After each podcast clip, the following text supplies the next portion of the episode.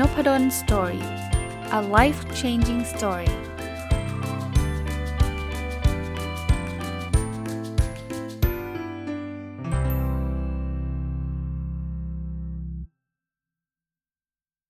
วัสดีครับ ยินดีต้อนรับเข้าสู่ Nopadol Story Podcast นะครับ ก็มาถึงรีวิวตอนจบของหนังสือที่ชื่อว่าดีต่อลูกเนาะจริง ๆ รีวิวไว้ น่าจะ 3 ตอนแล้วนะครับในสัปดาห์ที่ผ่านมานะครับแล้วตอนที่เป็นวันศุกร์เนี่ยก็ไปบอกว่าเดี๋ยววันรุ่งขึ้นจะรีวิวลืมไปว่าวันเสาร์เนี่ยมันเป็นรายการประจำก็คือ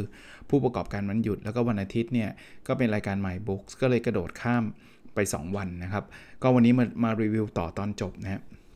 หนังสือดีต่อลูกเนี่ยเป็นหนังสือที่ผมรู้จักมาจาก Facebook Page ชื่อเดียวกันนะครับดีต่อลูกนะก็คุณพ่อคนหนึ่งนะครับที่ชื่อว่าคุณพ่อโต้งเนี่ยก็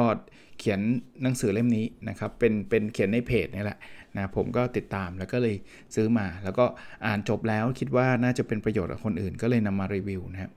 อะมาดูพาร์ทสุดท้ายนะครับสำหรับวันวันนี้นะครับคงรีวิวจบเล่มนะเป็นเรื่องของอการเข้าใจการศึกษาในยุคการเรียนรู้นะเริ่มต้นนี้ครับในหนังสือเขียนบอกว่าบ้านไหนลูกเรียนไม่เก่งยกมือขึ้น ยินดีด้วยครับ ลูกคุณเป็นคนส่วนใหญ่ของโลกใบนี้ ประเด็นว่าคือการเรียนไม่เก่งเนี่ยมันไม่ใช่เรื่องผิดปกติ เพราะว่ามันเก่งทุกคนไม่ได้นะครับ ถ้าเราดินิยามการเรียนเก่งก็คือคนที่ได้อันดับ 1 อันดับ 2 อันดับ3เนี่ยสมมุติห้องหนึ่งมันมี 50 คนเนี่ยมันก็ต้องมีคน1ถึง3มีได้แค่ 3 คนมันนั้นอีก 47 คนเนี่ยก็จะถูก define หรือถูกนิยามว่าเป็นคนเรียนไม่เก่งเนาะเพราะฉะนั้นเราคือคนส่วนใหญ่นะครับ แต่คราวนี้เนี่ย ไม่ต้องกลัวว่าลูกเราโง่นะเขาบอกว่าไม่มีสมองใครถูกออกแบบมาให้โง่ครับ ลูกเราก็เช่นกันนะ เราไม่เก่งเนี่ยอาจจะไม่เก่งวิชาคณิตศาสตร์ แต่ว่ามันไม่ใช่ว่าไม่ไม่เก่งทุกเรื่องนะเขาบอกความฉลาดมีมีตั้ง 8 ด้านนะ ไม่ว่าจะเป็นด้านภาษา ด้านตรรกกะคณิตศาสตร์ ซึ่งไอ้ด้านนี้ไอ้ด้านตรรกกะคณิตศาสตร์เนี่ยส่วนใหญ่คนจะนิยามว่าโอ้ถ้าเก่งเลขคือคือเป็นเด็กเก่ง มันคือเก่งด้านเดียวนะครับ บางคนอาจจะเก่งภาษาก็ได้ ด้านมิติสัมพันธ์เนาะ เช่นงานงานปั้นงานวาดงานออกแบบอย่างเงี้ยนะครับ ด้านดนตรีนี่ชัดชัดเจนนะครับ ด้านร่างกายและการเคลื่อนไหวนะบางคนเล่นกีฬาเก่งนะครับ เต้นเก่งรำเก่งอะไรเงี้ยด้านมนุษยสัมพันธ์อันนี้เก่งแบบจูงใจคนเก่ง มนุษยสัมพันธ์ดี เพื่อนเยอะอัธยาศัยดี ด้านความเข้าใจตัวเอง อันนี้เป็นพวกที่ควบคุมอารมณ์ตัวเองได้ดี รู้กาลเทศะรู้จุดอ่อนจุดแข็ง แล้วก็ด้านธรรมชาตินะชอบเลี้ยงสัตว์ รักธรรมชาติไม่กลัวเลอะขาลุยนะ อ๋อไม่ใช่ 8 ด้านเลยนะครับ 10 ด้านด้วยเขาเพิ่มให้อีก 2 ด้านนะคือด้านการประดิษฐ์ เช่น ชอบประดิษฐ์ชอบสร้างชอบซ่อมชอบดัดแปลง แล้วก็ด้านการเงินนะหัวการค้าหาเงินเก่ง คือลูกเราเนี่ยมันต้องมีอะไรสักอย่างอันที่เขาชอบนะครับที่เขาเก่งวันนั้นเนี่ยมันมันอาจจะไม่ใช่เลข ไม่ใช่คณิตศาสตร์ แต่ก็ไม่ใช่ว่าเขาไม่เก่งคณิตศาสตร์แปลว่าเขาโง่เขาเขาเก่งเรื่องอื่นนะครับเขาเก่งเรื่องอื่นนะครับ นะอันนี้อันนี้คือสิ่งที่อยากจะให้คุณพ่อคุณแม่เข้าใจธรรมชาติของเด็กด้วยนะครับเขาบอกว่าระบบการศึกษาปัจจุบันในหลาย ๆ ที่เนี่ยก็คือดันแบบห้ามเถียงห้ามถามเนาะถามแล้วก็โดนดุนะครับ แล้วก็โดนตีทำโทษ อะไรอย่างเงี้ยนะครับทำผิดก็โดนตำหนิ คือเอาจนแบบว่าเด็กไม่กล้าถามไม่กล้าสงสัยนะครับ พอเขาไม่ถามไม่สงสัยเนี่ยเขาก็ไม่ไม่รู้นะครับ ไม่รู้ก็ไม่กล้าอีกนะครับที่จะบอกว่าไม่รู้สุดท้ายก็ลงเอยว่าไม่อยากเรียน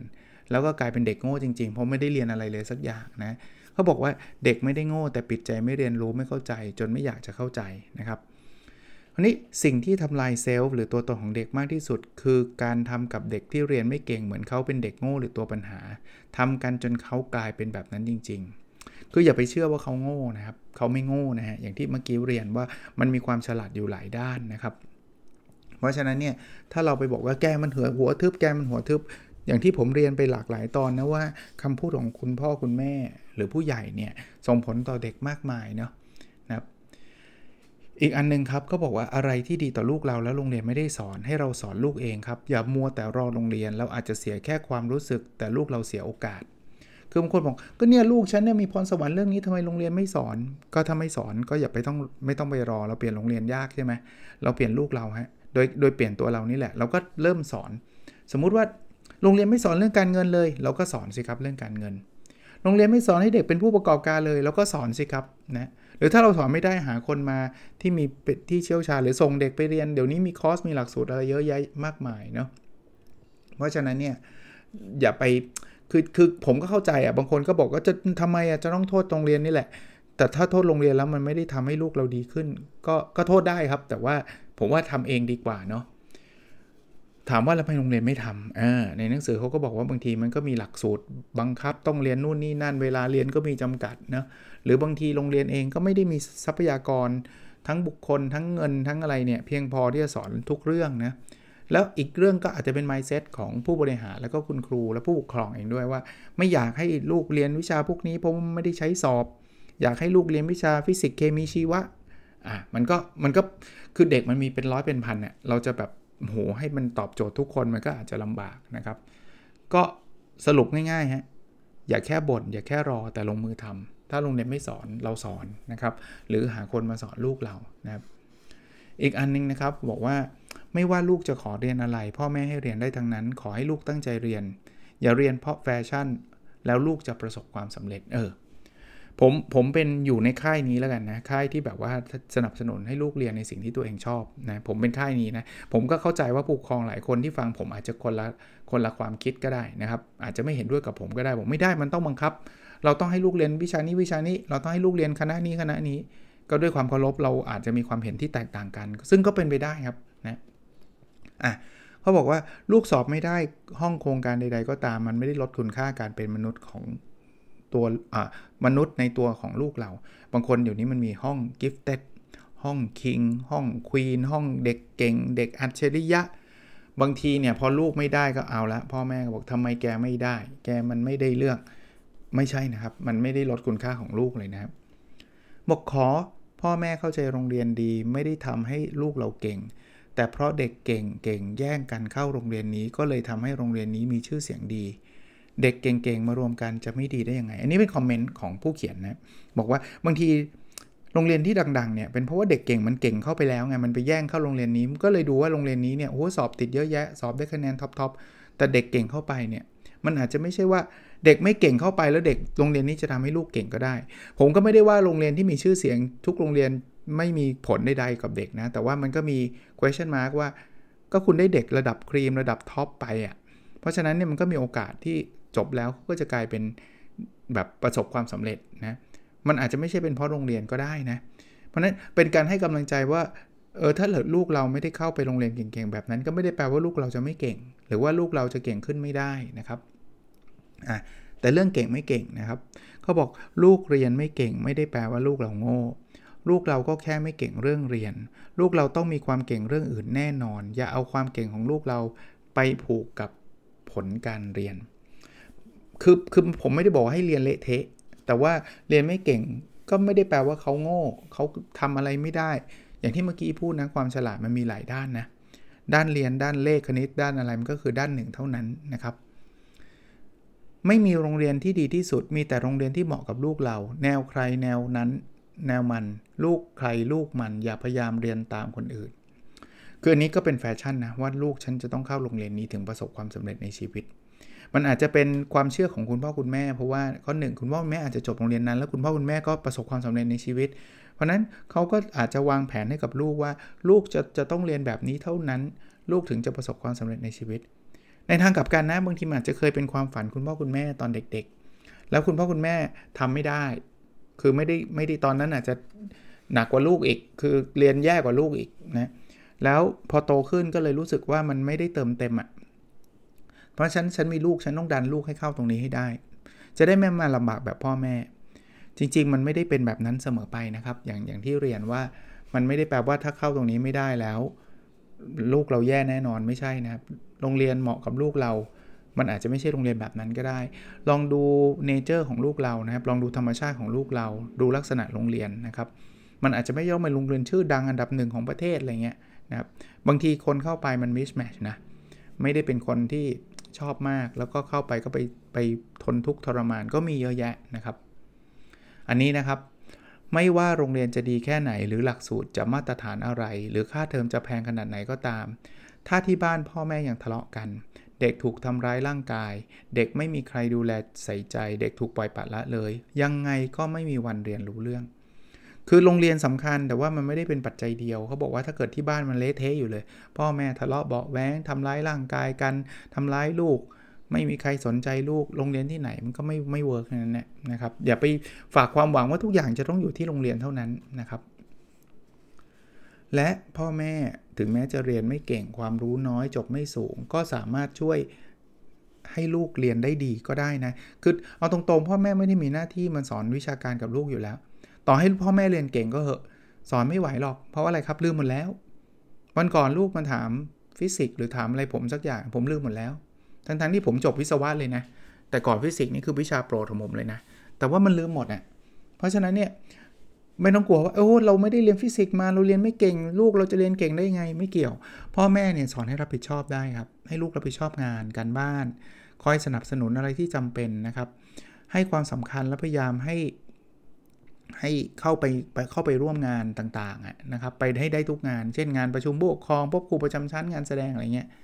หรือถ้าอยากได้ความช่วยเหลือทางวิชาการก็หาคนที่เก่งมาสอนลูกก็ได้ อีกเรื่องหนึ่งนะครับสำหรับพ่อแม่ที่อาจจะเรียนไม่จบเรียนไม่เก่งอย่าดูถูกตัวเองนะครับ อย่าไปคิดว่าพ่อแม่มันไม่ตัวเรามันไม่ได้เรื่องนะครับเขาบอกว่าเรียนเเรียนไม่เก่งความรู้น้อยไม่ใช่เรื่องใหญ่ แต่เราทำงานหาเงินมีลูกให้ มีเงินให้ลูกไปโรงเรียน มีเงินให้ลูกซื้อขนม ลูกกินข้าวได้ทุกมือลูกมีความสุขแค่นี้พอละอีกอันนึงนะครับก็อย่าไปปล่อยปละละเลยนะครับทำอะไรก็ได้เกเรไงก็ได้พยายามดึงลูกกลับมาสอนลูกนะครับ หรือบางคนก็พัฒนาตัวเองครับ เรา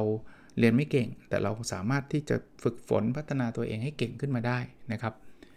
เขาบอกว่าไม่ต้องมีความรู้แค่มีความรักก็สอนลูกได้แล้วนะครับพ่อแม่ทำได้อยู่แล้วใช่ไหมเพราะว่าเรามีความรักกับลูกอยู่แล้วนะครับ อีกเรื่องคือการเปรียบเทียบเขาบอกว่าการสอนให้ลูกเราเปรียบเทียบแข่งขันกับเด็กคนอื่น หรือกับลูกคนอื่น เหมือนเอาลูกเราไปวิ่งในลูกคนอื่น ถ้าลูกเราไม่เหยียบเขาก็ต้องถูกเขาเหยียบซึ่งไม่ดีทั้งคู่ เอาง่ายๆนะครับ อย่าไปเปรียบเทียบกับใครครับนะเด็กไปโรงเรียนเพื่ออะไรไม่ได้เพื่อไปแข่งกับเพื่อน ไม่ต้องไปเอาชิงดีชิงเด่นกับเพื่อนนะครับเราไปเรียนหนังสือเราไปทำงานร่วมกับเพื่อน เราไปเรียนรู้อยู่ให้วิธีการอยู่ร่วมกันอย่างมีความสุข ไม่ได้ไปแข่งกับใครครับ เปลี่ยนไมซ์เซ็ตสมัยนะครับ พูดถึงเรื่องการทำงานร่วมร่วมมือกับเพื่อนเนี่ยนะครับ คุณพ่อที่เขียนหนังสือเล่มนี้เขาบอกว่าเขาก็ชอบให้ลูกทำงานกลุ่มเนาะคราวนี้เขาบอกว่าการที่ทำงานกลุ่มมันสอนเด็กหลายอย่าง เช่น สอนคอนเซปต์ในการทำงานชีวิตจริง เพราะชีวิตจริงส่วนใหญ่ก็ทำงานกลุ่มทำงานเป็นทีม อันที่2สอนให้รู้ว่าการทำงานไม่เหมือนกับการเรียนหนังสือทำข้อสอบนะ เราจะเก่งคนเดียวไม่ฟังคนอื่นไม่ได้นะครับ การทำงานเป็นทีมก็ต้องช่วยกันฟังช่วยกันทำ 3. สอนการวางแผนการแบ่งงานการทะเลาะกกันแบบสร้างสรรค์ เพราะว่าเพื่อนเรากับเราก็อาจจะมีความเห็นที่แตกต่างกัน แต่ว่าเราสามารถจะรับฟังความเห็นของคนอื่นที่เห็นไม่เห็นไม่ตรงกับเราก็ได้ เห็นต่างจากเราก็ได้ 4. สอนเรื่องการบริหารจัดการการเงินทรัพยากรที่มี นะครับ มันก็บางทีก็ต้องใช้เงินใช้แรงใช้อะไรเราจะบริหารจัดการยังไง 5. สอนให้รู้จักยอมรับความสามารถข้อเด่นข้อด้อยของตัวเองและของคนอื่นได้ เราไม่ได้เก่งทุกเรื่อง เพื่อเราจะเก่งบางอย่าง เพื่อเราจะแย่บางอย่างนะครับ ก็ต้องยอมรับกันนะ 6. สอนให้เด็กได้รับรู้ความรู้สึกคุณค่าของความสำเร็จของการทำงานร่วมกันเป็นทีมเนาะ เวลาทำเป็นทีมแล้วสำเร็จสำเร็จด้วยการล้มเหลวล้มเหลวด้วยกันนะ อีกอันนึงนะครับเขาบอกว่าเด็กที่มีปัญหาเรื่องการเรียน ถ้าพ่อแม่ไม่ช่วยไม่เข้าใจเนี่ยมีโอกาสมากๆที่จะโตไปเป็นวัยรุ่นที่มีพฤติกรรมเสี่ยงได้เนาะไม่เรียนโดดเรียนแล้วเดี๋ยวต่อไปก็ไปติดยงติดยาอะไรเงี้ยนะครับ ก็ต้องระวังเรื่องนี้อย่างมากนะครับ คือคุณพ่อคุณแม่เนี่ยก็ต้องดูแลเอาใจใส่อะพูดง่ายๆนะครับเขาบอกว่าเด็กที่เรียนไม่ดีเนี่ยจะมีอยู่ 2 แบบคือเป็นเด็กเรียนเก่งสมองดี แต่ไม่ยอมเรียนไม่อยากเรียนไม่ตั้งใจเรียนไม่มีแรงจูงใจ อาจจะอยากเล่นนะครับ อันนี้เราอาจจะต้องสร้างนิสัยเขาใหม่เพราะเขาหัวดีอยู่แล้วนะอันนี้คือสร้างระเบียบวินัยควบคุมตนเอง รับผิดชอบในตัวเอง ไม่ใช่ให้ทุกอย่างให้พ่อแม่รับผิดชอบให้อดทนนะครับ ขยันและรักการเรียนรู้ แต่แบบที่2เนี่ยเป็นเด็กที่อยากเรียนแต่เรียนไม่ได้มีปัญหาเรื่องกระบวนการเรียนรู้ตั้งใจแล้วล่ะ แต่ยังทำไม่ได้นะครับอ่า เขาบอกว่าเรียนไม่ได้ยังแบ่งเป็น2กลุ่มย่อยอีกนะครับ สติปัญญาดีแต่ปัญหามีปัญหาในสมองบางอย่าง เช่นเรื่องสมาธินะครับ คิดเลขไม่ได้อะไรเงี้ยหรือสติปัญญาไม่ดีด้วย ความสามารถในการเรียนรู้ก็ไม่ดีด้วย เรียนรู้ช้านะครับ ก็ต้องพ่อแม่ต้องต้องต้องดูว่าเป็นแบบไหนยังไงนะครับ ซึ่งสุดท้ายเนี่ยก็อาจจะต้องมีการพบคุณหมอเนะไปเรียนเสริม เรื่องที่เด็กไม่เข้าใจต่างๆนะครับ คือคือ ปรึกษาผู้เชี่ยวชาญนะครับปรึกษาผู้เชี่ยวชาญ แล้วก็ให้ลูกช่วยงานที่บ้าน ให้ลูกออกไปเล่นกลางแจ้งอะไรพวกนี้นะครับก็จะช่วยได้นะครับ หรือลองให้ลูกเรียนดนตรีเล่นดนตรีเขาบอกว่ามันจะมีส่วนช่วยทำให้เด็กได้เรียนรู้ได้ดีเนาะนะครับ ก็สุดท้ายก็ผมว่าคุณพ่อคุณแม่ต้องใกล้ชิดอะนะครับต้องต้องต้องเข้าใจนะครับว่าลูกเราเนี่ย ไม่เก่งเรียนไม่ได้เนี่ยมันเป็นเพราะสาเหตุอะไรอย่างไง ถ้าคุณพ่อคุณแม่ไม่มีความรู้เรื่องนี้ก็ปรึกษาผู้เชี่ยวชาญนะมีคุณหมอมีอะไรต่างๆ แต่สุดท้ายนะเขาบอกว่าสังคมเราไม่ต้องการแค่คนเก่งนะแต่สังคมเราต้องการคนเก่งที่เป็นคนดีและมีน้ำใจ เพื่อมาช่วยให้สังคมเราดีขึ้น เมื่อเรามุ่งสอนลูกให้เราเป็นคนเก่ง แล้วอย่าลืมสอนให้เขาเป็นคนมีน้ำใจด้วยนะครับนะอันนี้เป็นอีกอันนึงที่เขาแนะนำนะครับว่าการเล่นดนตรี แล้วก็การเล่นกีฬาเรียนดนตรีเล่นกีฬาก็จะจะช่วยได้นะครับ อีกเรื่องครับเขาบอกว่าพยายามแก้นิสัยเดี๋ยวก่อนแล้วค่อยทำผัดวันประกันพรุ่งของลูกด้วยกฎ 20 นาทีนะครับ คือกฎ 20 นาทีเป็นแบบนี้ครับเขาบอกว่า เวลาเราเเริ่มแบบเราเริ่มเห็นนะความขี้เกียจความผัดวันประกันพรุ่งเนี่ยมันเกิดขึ้นเนี่ยเพราะว่าสมองเนี่ยหลีกเลี่ยงความเจ็บปวด คือไม่อยากทำอะนะไม่อยากทำการบ้านเงี้ยไม่อยากตื่นเช้าเนี่ย คือบอกเขาครับบอกว่าให้บังคับตัวเอง ให้ให้ผ่านขอแค่ 20 นาทีแรกเนี่ยความเจ็บปวดในสมองน้ำจะหายไปครับ เช่นการบ้านมันไม่อยากทำเข้าใจ แต่ว่าให้ลูกลองทำสัก 20 นาทีนะไม่อยากซ้อมให้ลองทำสัก 20 นาทีนะครับ อันเนี้ยมันจะมันจะผ่านไปจนได้นะครับเขาบอกว่าบางทีคุณพ่อคุณแม่บ่นอย่างเดียว แต่ไม่ให้ลูกทำมันก็จะไม่ไม่มีประโยชน์นะลูกก็ยังติดนิสัยผัดวันประกันพรุ่งหรือหลบหลบหลีกไปแบบนั้นนะครับ นั้นวิธีง่าย ๆ คือต้องดูอิดนาวนะแล้วขอเขา 20 นาทีว่าเอาละถ้าผ่านไปได้แล้วเดี๋ยวมันจะมันจะไม่ได้มีอะไรที่ที่มันจะเจ็บปวดเหมือนเดิมนะครับ ก็มีหลาย ๆ เรื่องเลยนะ มีเรื่องของการเรียนออนไลน์ ซึ่งปัจจุบันหลาย ๆ คนก็พบนะครับอะมีอีกอันนึงนะครับเขาบอกว่าเด็กไทยหลายคนเก่งมากคิดเขาเก่ง แล้วลูกเราหลายคนก็เป็นคนเก่ง แต่จะไม่มีประโยชน์อะไรเลย ถ้าเขาไม่สามารถอธิบาย สิ่งที่อยู่ในหัวออกมาให้คนอื่นเข้าใจได้ คือเก่งอย่างเดียวไม่พอนะต้องรู้จักสื่อสารด้วยเพราะนั้นก็ต้องสอนลูกเรื่องเทคนิคการสื่อสารต่างๆนะครับสามารถพรีเซนต์ได้สามารถนำเสนอต่างๆได้นะครับ อีกเรื่องนะครับคือเด็กจะมีอนาคตที่ดี มันต้องมีอะไรสักอย่างหนึ่งที่เด็กจะยึดไว้ได้นะคือเด็กจะมีความรู้สึกว่าตัวเองมีคุณค่านะครับเป็นมี self-esteem นะครับอารมณ์แบบนั้นนะเขาบอกอายกตัวอย่างนะที่บ้านไม่ดีไม่ครบขาดแต่เรียนเก่งนะครับโรงเรียน ชื่นชม เด็กก็มี self-esteem ในเรื่องของว่า เออ ฉันเรียนเก่งเนาะนะครับ คืออาจจะมีเกเรเหลวไหลบ้างแต่การเรียนไม่ตกเลย เพราะว่าเขารู้ว่าเขาต้องต้องเรียนเก่ง เพราะเขามีตัวตนในเรื่องการเรียน บางคนการเรียนแย่โรงเรียนไม่มีตัวตน แต่ที่บ้านให้ความรัก ความปลอดภัยความสุข self-esteem self-esteem ก็คือความรู้สึกตัวเองมีคุณค่าเนี่ยก็จะเกิดนะครับเขาอาจจะ ไม่ชอบเรียนเรียนไม่ดี แต่การเรียนจะไม่เสียครับ เพราะว่าเขาไม่อยากให้ทำพ่อแม่เสียใจนะเขาเขามีความรักอยู่ที่บ้าน เขาบอกว่าบางคนก็อาจจะการเรียนแย่ที่บ้านก็แย่ แต่เขามีทักษะดีด้านอื่นๆนะคือ self-esteem ก็เกิดเขาอาจจะเล่นกีฬาเก่ง เขาอาจจะร้องเพลงเก่งอะไรเงี้ยนะครับ ก็พาเขาไปสู่อนาคตได้ดีเหมือนกันนะครับ ถ้ามี self-esteem แต่ดีที่สุดคือทุกอย่างดีหมดเนี่ย ก็อันนั้นก็ ideal case นะครับ อีกเรื่องครับก็บอกว่าสิ่งที่สำคัญที่สุดสำหรับลูกเราต่อจากนี้ไปเนี่ยไม่ใช่ความรู้อีกต่อไปแล้วครับ แต่เป็นความสามารถในการเรียนรู้ ข้อนี้ผมสนับสนุนอย่างมากนะว่า รู้เรื่องนี้อีก 3 เดือนอาจจะล้าสมัย แต่ถ้าเรารู้การเรียนรู้คือ learn how to learn เนี่ยเราจะไม่มีทางล้าสมัย เพราะว่าพอคอนเทนต์หรือว่าเนื้อหามาล้าสมัยเราก็เรียนรู้ได้ใหม่อย่างรวดเร็วนะครับ เรื่องของซึมเศร้านะเขามีมีสถิติที่น่าสนใจคือก็บอกว่าเด็กไทยเป็นซึมเศร้าอันดับ 2 ของโลก และเมื่อเด็กเรียนดีเกตแขนตัวเองความสุขความสำเร็จของลูกอยู่ตรงไหน อันนี้ต้องระวังนะคือมันในหลาย ๆ เรื่องที่ที่เราเล่ามาทั้ง 4 ตอนเนี่ยลองไปไปดูครับหลาย ๆ อย่างเนี่ยมันพาทำให้เด็กรู้สึกเครียดรู้สึกแย่รู้สึกไม่มีจุดหมายปลายทางรู้สึกรู้สึกซึมเศร้าอะนะครับ เขาก็มีสังคมมีวงกลมอันหนึ่งนะครับบอกครอบครัวดีเลี้ยงลูกดี สังคมดี ลูกคนอื่น ลูกเราปลอดภัย ครอบครัวก็จะดีมันก็จะวนไปแบบนั้นนะครับ ก็เป็นหนังสือที่ดีเล่มหนึ่งเลยนะครับ ผมรีวิวมา 4 ตอนเลยเนะรู้จักผู้เขียนนะครับ ผู้เขียนคือคุณพ่อโต้งสุระจารุจารุสสิธรนะเขียนเพจมา พอสมควรมีคนติดตาม 220,000 คนนะผมสั่งผ่านเพจนะ ผมเข้าใจว่าอาจจะไม่ได้มี ขายใน C1 หรือในร้านหนังสือทั่วไป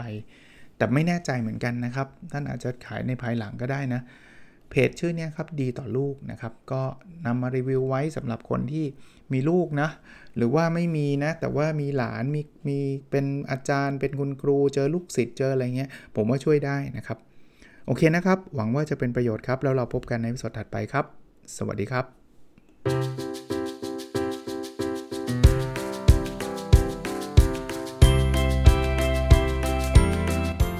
n o p a d o n Story a life changing story